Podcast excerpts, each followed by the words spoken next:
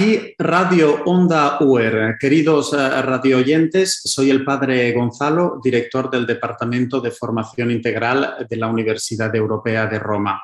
Hoy tenemos el, gusto, tenemos el placer de poder entrevistar al doctor Daniel Sada Castaño, rector de la Universidad Francisco de Victoria. Eh, le agradecemos eh, inmediatamente su disponibilidad por haber respondido el primero y eh, poder realizar con él esta primera entrevista de una serie de eh, encuentros que tendremos con los diversos rectores de las universidades que forman parte de la RIU, la Red Internacional de Universidades del Reino Christi. Eh, Daniel, muchas gracias por estar hoy con nosotros. Sin más, procedemos a este encuentro, a este diálogo, en el que te pondremos algunas preguntas relacionadas con la universidad, con la Francisco de Vitoria y también con la red de universidades del Reino Christi. Para empezar, ¿nos puedes presentar rápidamente cómo es eh, la Francisco de Vitoria? A lo mejor un poquito el origen y las etapas más importantes de este recorrido que habéis hecho hasta el día de hoy.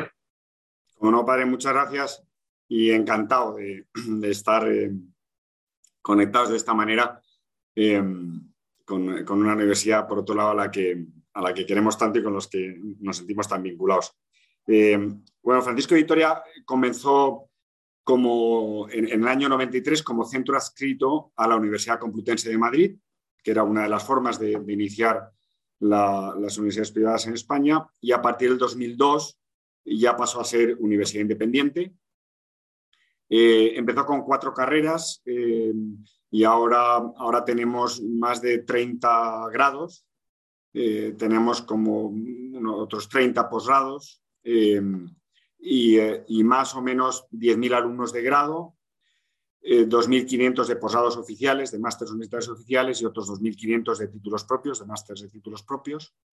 Em, estamos muy cerquita de Madrid, no en el casco urbano, pero a, a 12 o 15 kilómetros de Madrid, en un campus muy bonito eh, y abarcamos muchas de las áreas del saber. Hay educación y psicología, hay ingenierías, hay ciencias de la salud, medicina, enfermería, fisioterapia, eh, hay arquitectura, hay todo el mundo de las ciencias de la comunicación y periodismo, todo el mundo del gobierno, derecho, empresa eh, y probablemente alguna que se me olvide. Entonces, más o menos intentamos atender a todas las a todas las áreas del saber.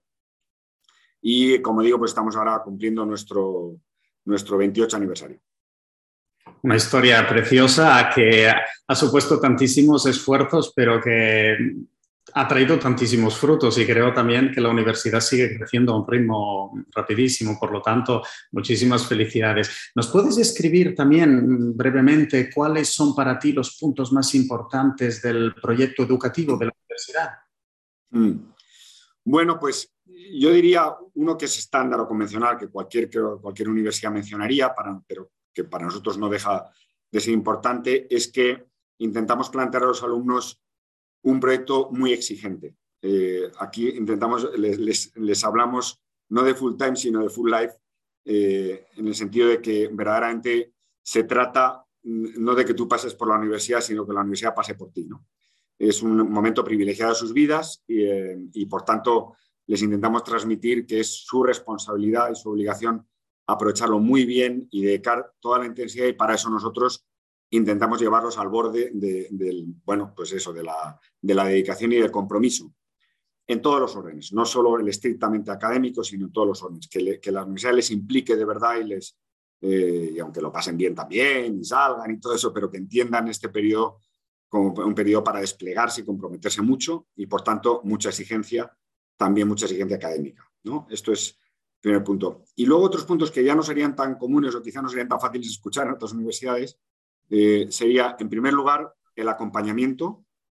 O mucho, entendemos que el hecho educativo o la formación parte de un punto esencial que es el paradigma relacional. La, la relación entre profesor-alumno, entre alumnos, entre los profesores del claustro. O sea, la, calidad de las relaciones marca las posibilidades de aprendizaje.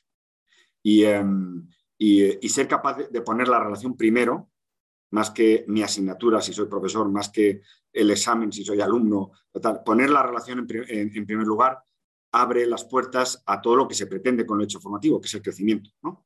Entonces, el acompañamiento le damos mucha importancia y el acompañamiento concreto al alumno, además, que, necesita a veces entender qué tiene que hacer durante su periodo universitario para aprovechar de verdad esta oportunidad y cómo, hacerlo para desplegar sus dones, que es de lo que se trata, descubrirse. Y, eh, bueno, pues como decían los clásicos, eh, eh, conocerse, aceptarse y superarse. Este, este, sería la...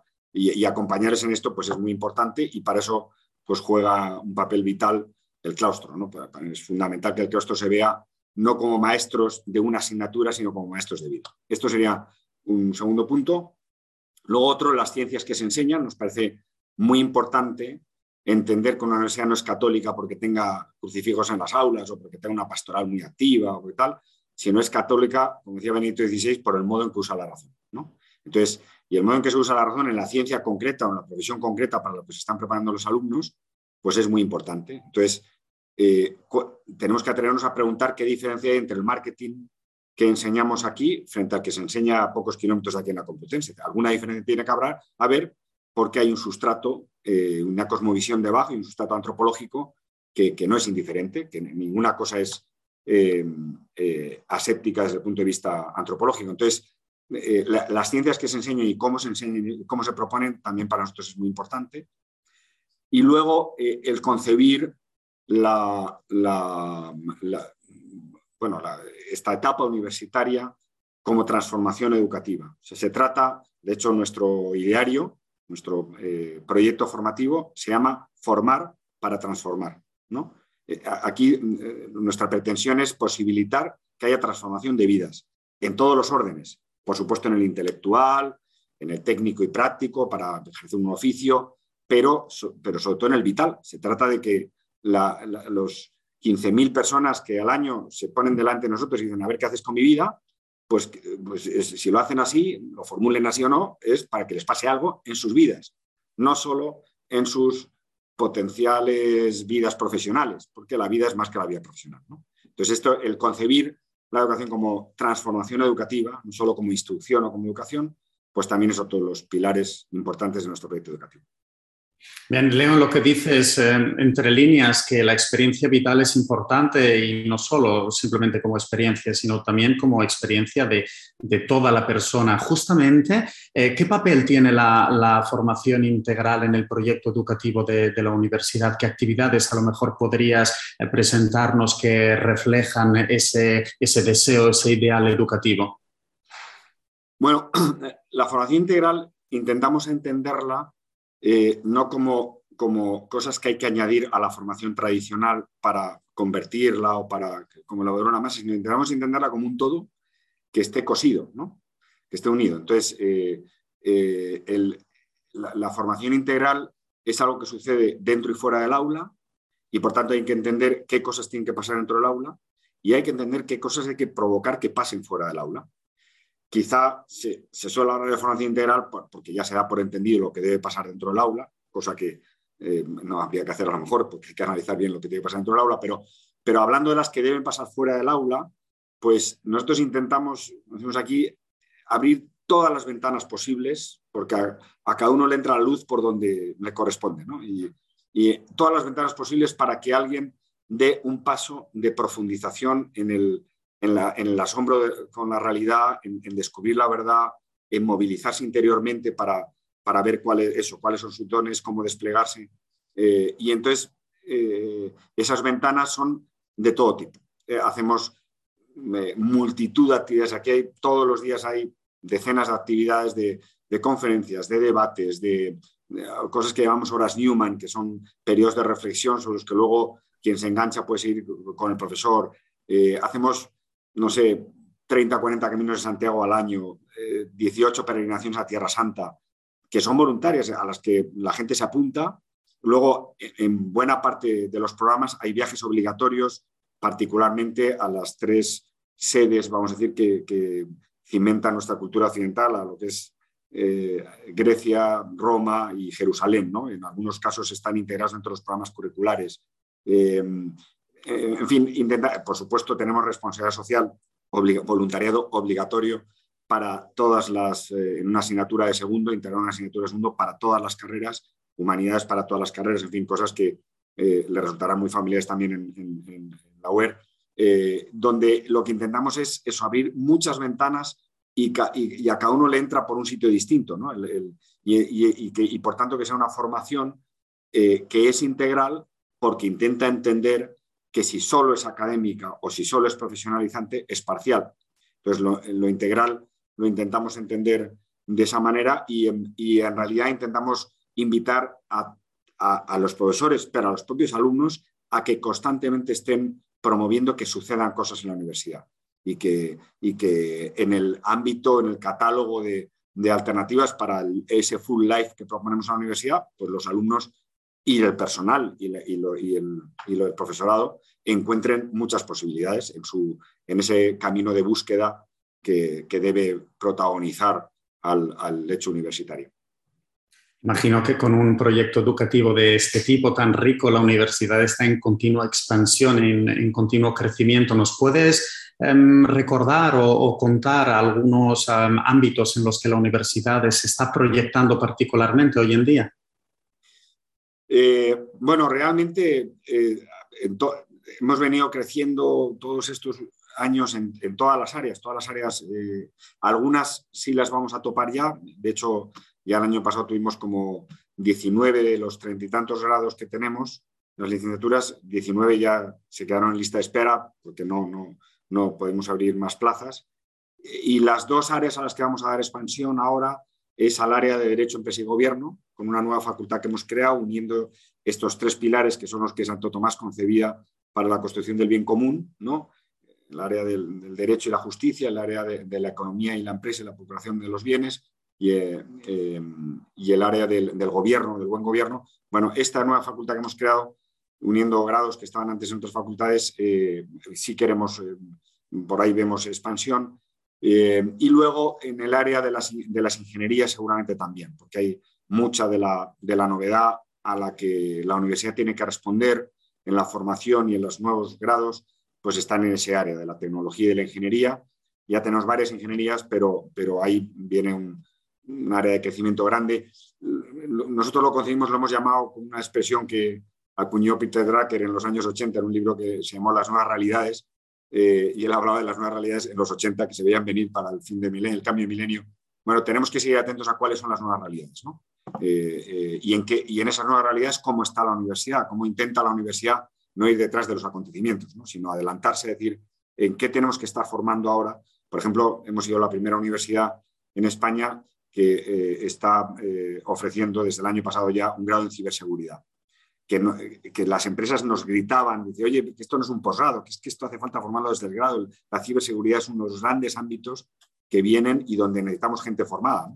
Eh, bueno, pues nos hemos adelantado y hemos, igual en ingeniería, ingeniería biomédica, en fin, en cosas que ya se sabe que están ahí, que nos están llamando desde el futuro, y ya no futuro, desde el presente, y que la universidad le cuesta mucho cambiar, pues eh, no, no, no genera los programas curriculares que puedan responder a eso. Bueno, nosotros queremos estar en, ese, en esa sintonía con el futuro y, eh, y, ser la universidad de las nuevas realidades, ¿no? de, ir respondiendo a lo que la sociedad en donde la universidad necesita luz y necesita gente formada en esos ámbitos para, para, aportar. Ampliando el, objeto de la conversación de hoy al nivel internacional, la Francisco de Vitoria, como la Universidad Europea de Roma, eh, pertenecen a una red internacional de universidades del, del Reino Cristi. ¿Nos puedes explicar cómo ves tú esta colaboración a nivel internacional y cómo podemos, em, como universidades hermanas, tener un impacto más incisivo en la, en la sociedad y en el mundo?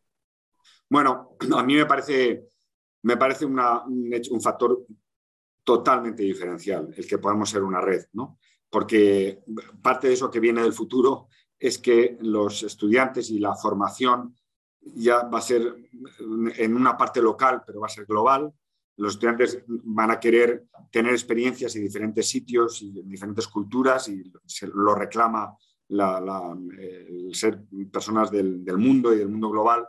Eh, y, esa, y esa propuesta es muy difícil hacerla desde, desde, un solo sitio, por mucho que uno luego tenga intercambios cuando en realidad la propuesta sale ya hermanada de, base porque son instituciones que pertenecen a, un mismo cuerpo, con, una misma misión compartida, eh, con una propuesta formativa hermanada, eso adquiere una fuerza enorme y creo que, por otro lado, la ventaja que tenemos de ser, bueno, pues una red joven, ¿no?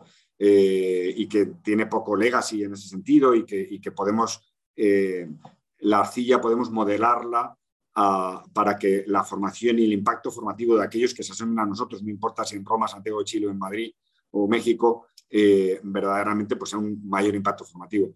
Y eso eh, cada vez más, los que tengan posibilidad de hacerlo así, los que sean red y no sean universidad eh, plantada en algún punto del globo, creo que vamos a tener una ventaja comparativa enorme para aportar más valor, para que sea un proyecto formativo de más valor. Y yo lo veo, esto lo veo eh, clarísimo y, de hecho las colaboraciones que vamos teniendo entre nosotros se notan que, nos van enriqueciendo mucho y que, mejoran nuestra propuesta. Bueno, para acabar y agradeciéndote siempre tu intervención, ¿nos puedes contar algo sobre el proyecto radiofónico de la Francisco de Vitoria? Nosotros hemos fundado aquí Radio Onda UR, que está funcionando muy bien, gracias a Dios. Eh, ¿Cómo podríamos colaborar? ¿Cómo podríamos justamente hacer red juntos a este nivel? Bueno, sí, nosotros tenemos, eh, le llamamos Onda Universitaria, que emite 24 horas en streaming y eh, con más de 250 horas en directo eh, cada semana. y luego con publicaciones de podcast, podcast exclusivos en un catálogo de Radio La Carta y tal, y que está hecha enteramente, me imagino como hay en ver, pues por, por, becarios. Tenemos 60 alumnos de todos los cursos de la Facultad de Comunicación que, que lo hacen posible y, em, y, que, y, que, le tenemos mucho cariño además, porque genera mucho movimiento aquí dentro de la casa y entrevistas. Y, entonces yo creo que habrá muchísimas eh, posibilidades de que hagamos eh, cosas juntos y, además, bueno, esto ya lo sabemos, a los, a los alumnos les entusiasma estar en contacto con gente de otras nacionalidades, de Italia particularmente, y, eh, y poder hacer programas conjuntos o, o, acciones conjuntas, bueno, estoy seguro que les va a apasionar, con lo cual tenemos que poner en, en contacto a los dos responsables para que, para que piensen eh, de qué manera enriquecernos mutuamente, porque, porque esto creo que no hay, no hay cosa que más les pueda apetecer, además de que sea muy formativo, ¿no? que también lo será el poder compartir con, con, eh, con colegas en, en, Roma este intento de hacer una radio universitaria eh, en lo que tiene que ser de, bueno, de, hacer una oferta comunicativa, pero además de que sirva de formación para los que participan en ella. ¿no?